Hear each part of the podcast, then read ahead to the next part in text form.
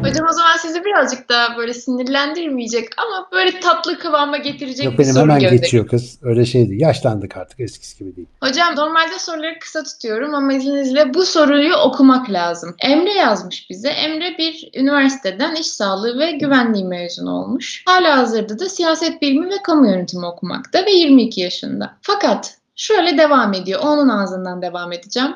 Babam bulunduğum durumdan memnun değil. Sanki ben bir boş bir insanmış muamelesi yapıyor. Ciddi bir şekilde duygularıma empoze edilmiş hissediyorum diyor. Türkiye'nin seçkin üniversitelerine gitmezsem, oralarda okumazsam benden bir şey olmayacağını hissettiriyor bana babam demiş. Sanki orada okuyanlar üstün ırk gibi en tepede bulunduklarını söylüyorlar ya da bu, bu hissi veriyorlar. Bana bu şekilde sol kroşe vuran düşüncelerden nasıl uzaklaşabileceğim? Diyor kendini eğittiğini ve mail yani bu sorunun devamında kendisinin bunların hepsinin yanlış olduğunu farkında olduğunu, aslında alanında ve hocalarının desteğiyle çok başarılı olduğunu fakat Boğaziçi, Marmara, İTÜ, ODTÜ gibi bir üniversitede okumadığı için çok kendini yetersiz hissettiğini söylüyor. Aslında soruyu duyduğunuzu düşünüyorum hocam şu anda. Biliyorsunuz kişisel soruları almıyoruz ama bu hikaye çok değerli ve çok önemli bir hikaye. Ay bundan daha acısı ne biliyor musun? Bak ekrana çekiyorum arkadaşlar. Babası haklı gibi. Biraz da gerçekler diye bir yorum geldi.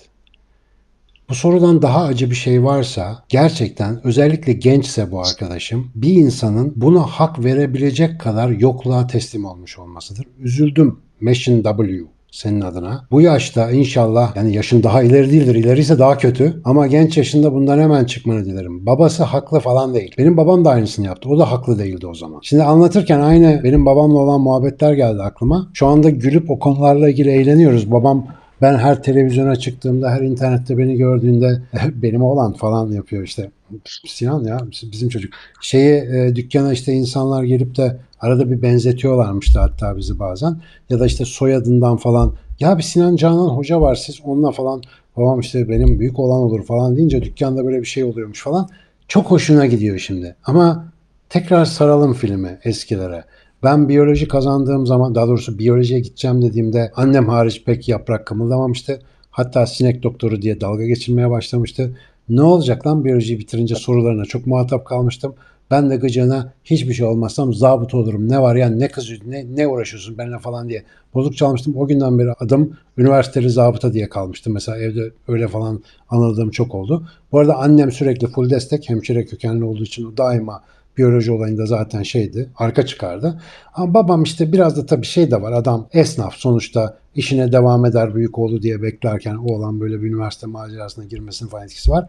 Yani burada babanın durumu bir kötülükten kaynaklanmıyor. Orada da aynı şey var. Oğlu için en iyisini istemek, çocuğu için en iyisini istemek gibi bir refleks var anne babalarda. Fakat sorun en iyinin ne olduğuna dair rasyonel bir dayanakları yok. Gördükleri şeyi tekrar ediyorlar. Birincisi bu babanın yaptığı kesinlikle yanlıştır. Bir, bunu bir net evrensel insan hakları bilmem ne bildirgesi uyarınca da yanlıştır. Vicdanen de yanlıştır. Hangi devre giderseniz gidin yanlıştır. Çünkü bir insan şu ya da bu şekilde bir şeyi yapıyor ise o yaptığı şeyde devam ediyorsa amacımız ona destek olmak olmalı. Onun yolunu kolaylaştırmak olmalı. Bir kişiyi yürüdüğü yolda kendini kötü hissedecek şekilde eleştirmek, onun yolunu tıkamak, onun yolunu değiştirmeye çalışmak o insana yardımdan çok zarar verecek bir şeydir ve bunu bir baba, bir anne çocuğuna yapmamalıdır. En temelde bir kere bunu bir koyalım. Artı büyük üniversitelerle, havalı üniversitelerle ilgili şöyle bir şey var.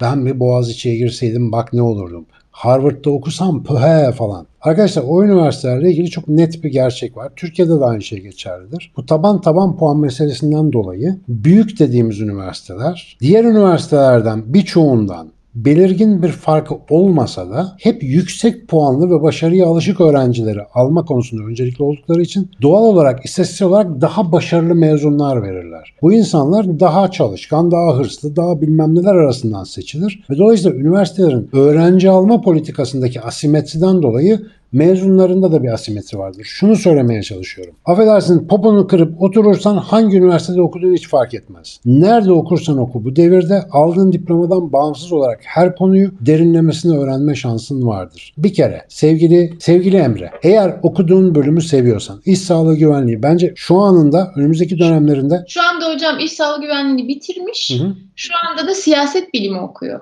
Tamam bir de Emre ya gözünü seveyim ya bir de Deniz Ülke bu aç dinle ya. Yani siyaset bilimi, uluslararası ilişkiler millet ne havalı havalı konuşuyor ortada. Yani onlarla da mı hava atamıyorsun gözünü seveyim. Şunu söylemeye çalışıyorum. Bir şeyi yapıyorsan elinde şimdiye kadar getirmiş olduğun ve değiştiremeyeceğin bir sürü şey var. Adın, çevren, ailen, kültürün, inancın, coğrafyan neyse içine doğduğun şeyler. Bunları çoğunu sen seçmedin değiştiremezsin. Kullandığın ana dil dahil olmak üzere. Bu değiştiremediklerin üzerine ne inşa edeceğimize bakmaz mıyız bütün hayatımız boyunca? Ben bugünden sonra Japon olacağım diye bir karar veremezsin yani. Öyle bir karar yok. Fizyolojin müsait değil. Japon olamazsın bu saatten sonra. Olamayacağımız bazı şeyler vardır.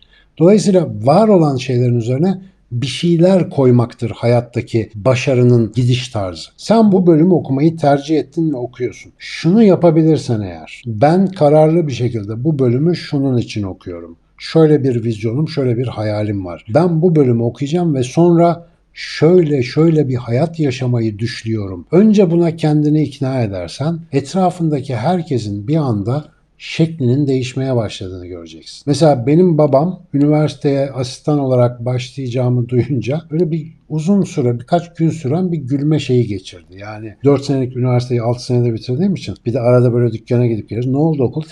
Falan diyorum. Ben sürekli geçiştiriyorum. 4 sene bitti ne oldu sen mezun olursa bir biraz uzadı falan. Üzerinde 2 sene uzayınca böyle dedim ben bitireceğim ve akademisyen olacağım dediğimde o sırada şeye gidiyorduk. Otoparka doğru yürüyorduk. Arabaya gideceğiz. Akşam dükkandan çıkmışız. Babam bir gülmeye başladı. Arabaya gidene kadar. He tabii tabii. Baba doktor olacakmış falan filan diye. Böyle bayağı bir gülmüştü bana. Tıp fakültesinde master sınavına geçtikten sonra başlayınca böyle bir şaşırdı tabii. Bir şaşaladı. Sonra ilk hafta, ilk aylarda o zamanki master hocamla da tanışıyorlardı. Eskiden arkadaşlıkları vardı vesaire. Ondan böyle benim hakkımda stajda bahsettiğini duyunca iyice bir irkildi. Ne oluyor falan diye. Ve o günden sonra bizim ilişkimiz tamamen değişti. Mesela babam hala arada benimle dalga geçer sağ olsun. Onun dalga geçmeleri olmasa hayat çekilmez olurdu gerçekten. Ama artık onun gözünde ben gerçekten kafasındaki hayat planını gerçekleştirmek için yola çıkmış ve bu konuda da gayet güzel yaşayan, işte ürün veren bilmem ne bir insanım. Ama bu nasıl oldu? Karar verip kararınızın arkasında durarak. Ben iki sene maaş almadan tıp fakültesinde bir buçuk sene falan resmen bildiğiniz köle gibi çalıştım. Yani o dönemde kadrolar çıkmadı. Bize asistan olacaksınız falan dediler. Yani zorluklardan şikayet etmeyecek kadar motiveydim onu söylemeye çalışıyorum. Böyle arkasında durduğunuz zaman hayatınızın etrafınızdaki hiç kimse size diş geçiremez. Bir söz vardır. Sizin izniniz olmadıktan sonra, sizin sevgili arkadaşlar, hayatta hiç kimse size kendinizi değersiz hissettiremez. Ancak siz izin verirseniz bu mümkün olur. Değersiz hissetmek bir başkasının size yapabildiği bir şey değildir. Öyle olsaydı Diyojen Roma generaliyle o dar geçitte karşılaştığında kendisini çok değersiz hissederdi. Biliyorsunuz o anekdotu. Diyojen dar geçide giriyor, karşıdan Romalı general geliyor. Karşı karşıya kalıyorlar. İkisinden birinin geri çekilmesi lazım ki biri geçsin. Böyle bir şaşkınlık oluyor. Romalı general pisliğe bakarmış gibi o fıçıda yaşayan Diyojen'e bakıyor. Diyor ki ben senin gibi pis, sefil, aciz bir insanın önünde geri çekilmem diyor. Diyojen duruyor ve diyor ki ben çekilirim ve geri çekiliyor.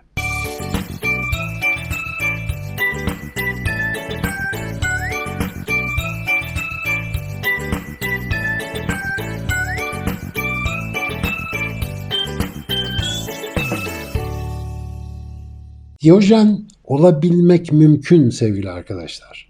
Hakaret etmeden, yıkmadan, kırmadan Diyojen'i Diyojen yapan şey kendine olan güvenidir. Kendinize yani özünüze güveniniz varsa biz buna özgüven diyoruz. O zaman hiç kimse size diş geçiremeyeceği gibi sizinle bugün dalga geçiyor, sizi önemsemiyor gibi gözüken insanlar size en büyük desteği verecek insanlar olacak. Özellikle anne babamızın, özellikle yakın çevremizin bizde görmek istediği şey özgüvenli ve kararlı bir insan. Hata yapsa da hatalarından öğrenen ve kararlılıkla yolunda giden insan.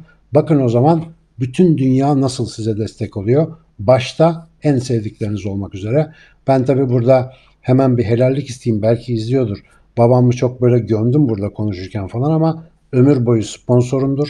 Her zaman arkada destektir bütün aileyle beraber. Allah hepsine uzun ömürler versin. Onların bu tırtıklamaları olmasa ben belki bu mesleğe bu kadar asılmayacağım. Küçük olumsuzluklar her zaman, küçük darlıklar hayatımızın basınçlarını oluştururlar.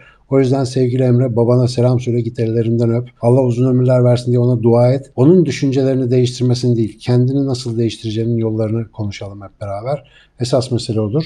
Onun için de senin bunu yapman lazım. Sınırları aşma vakti. Hocam toplumsal olarak bizde çok bizde değil aslında dünyanın her yanında yaygın ama bizde bireyselleşme meselesi biraz daha sorunlu. Biz çünkü kalabalık ailelerden geliyoruz ve içimizde çok fazla yapılmamış şeylerin çocuklarımızın yapmasına dair arzumuz var. Ve onları yapmaları için baskı yapıyoruz. Çok bu bizde yaygın bir hareket. Bu sefer hani bunu yapmayın demeyeceğim de bunu yapılanlara karşı Emre gibi olanlara karşı şöyle bir şey hatırlatmak lazım. Kendi kararlarınızı verebiliyor olmak suçluluk hissettirmemeli. Bizim neslimizdeki en büyük sorun bu. Annem, babam, ailem, akrabalarım dediğini yapmadım. Ben kötü bir insanım. Hayır, hayır. Aksine sizin anlattığınız gibi bireysel karar verdim ve yolumu çizdim. Bunu eğer gerçek anlamda işleyebiliyorsak o suçluluk duygusu adım adım kaybolacak ve sizin dediğiniz gibi babamız, annemiz bizim sağlam adımlarla yürüdüğümüzü gördükten sonra destek haline gelecekler. Aynen öyle. Ama toplumumuzdaki bu suçluluk hissi normal. Bu suçluluk hissine kapılıp da vazgeçmemek lazım. Çünkü bu önemli bir duygu. Buna çok karşılaşıyoruz. Bunu da hatırlatmak istedim. Bu hissetmek normal. Sadece devam edebilmek çok önemli. Arkadaşlar içinde bulunduğumuz şu anda siz bilgisayarlarınızda bir tıkla 3,5-4 milyar insanla ilişki kuruyorsunuz. Bazen belki özellikle yabancı dili olan ya da biraz daha global takılmayı sevenler başka ülkelerden, başka kültürlerden insanlarla da görüşüyordur. Ya da aslında bizim Türkiye'nin doğusuyla batısı arasında gerçekten Avrupa ile İran kadar fark olan bölümlerimiz de var.